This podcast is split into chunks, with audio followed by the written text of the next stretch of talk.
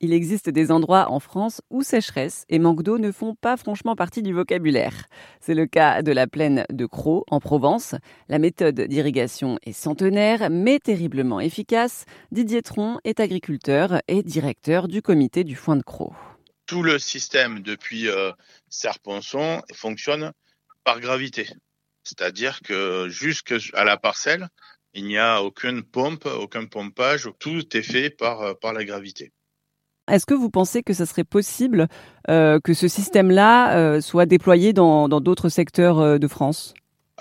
Probablement. Je sais que ce système, bon, il, existe à beaucoup plus petite échelle, mais dans d'autres départements, je sais qu'il y a des systèmes comme ça qui fonctionnent en Ardèche. Il me semble qu'il y en a aussi dans les Pyrénées-Orientales.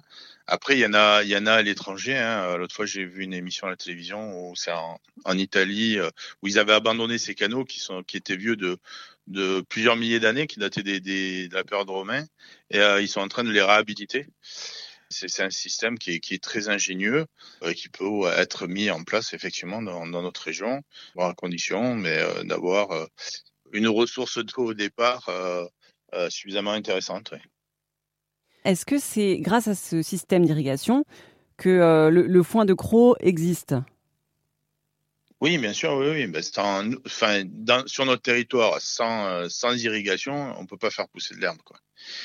Donc, euh, et après, c'est ce système qui fait euh, aussi la richesse du foin de croc, parce que l'eau avec laquelle on irrigue est une eau de très bonne qualité et qui est une, eau très minérale et qui confère au, au foin de croc des valeurs minérales que n'ont pas les autres forages. On va se différencier surtout par rapport à ça.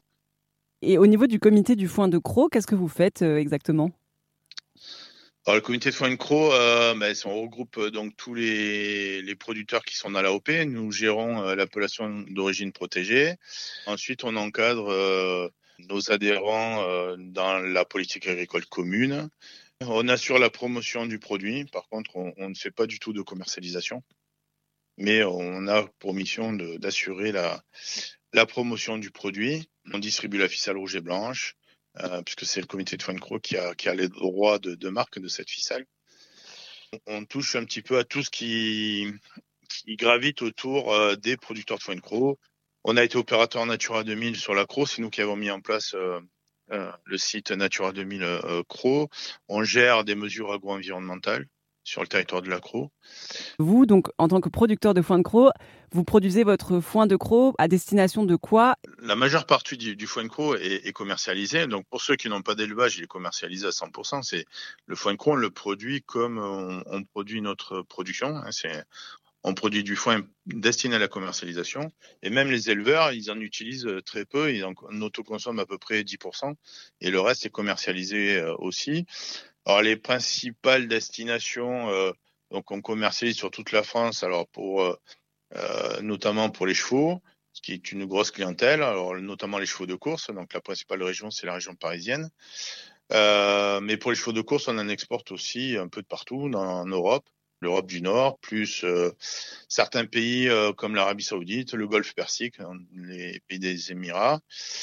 Et ensuite, pour l'autre partie de la clientèle, pour les deuxième, troisième coupes, donc c'est destiné à, l'élevage. On commercialise beaucoup euh, de foin dans les régions euh, pour des, des, gens qui, font, qui fabriquent des fromages parce qu'ils ont besoin de foin de qualité et ils arrivent à le revaloriser, au travers des fromages. C'était Didier Tron, le directeur du comité du foin de Croc pour Erzen Radio.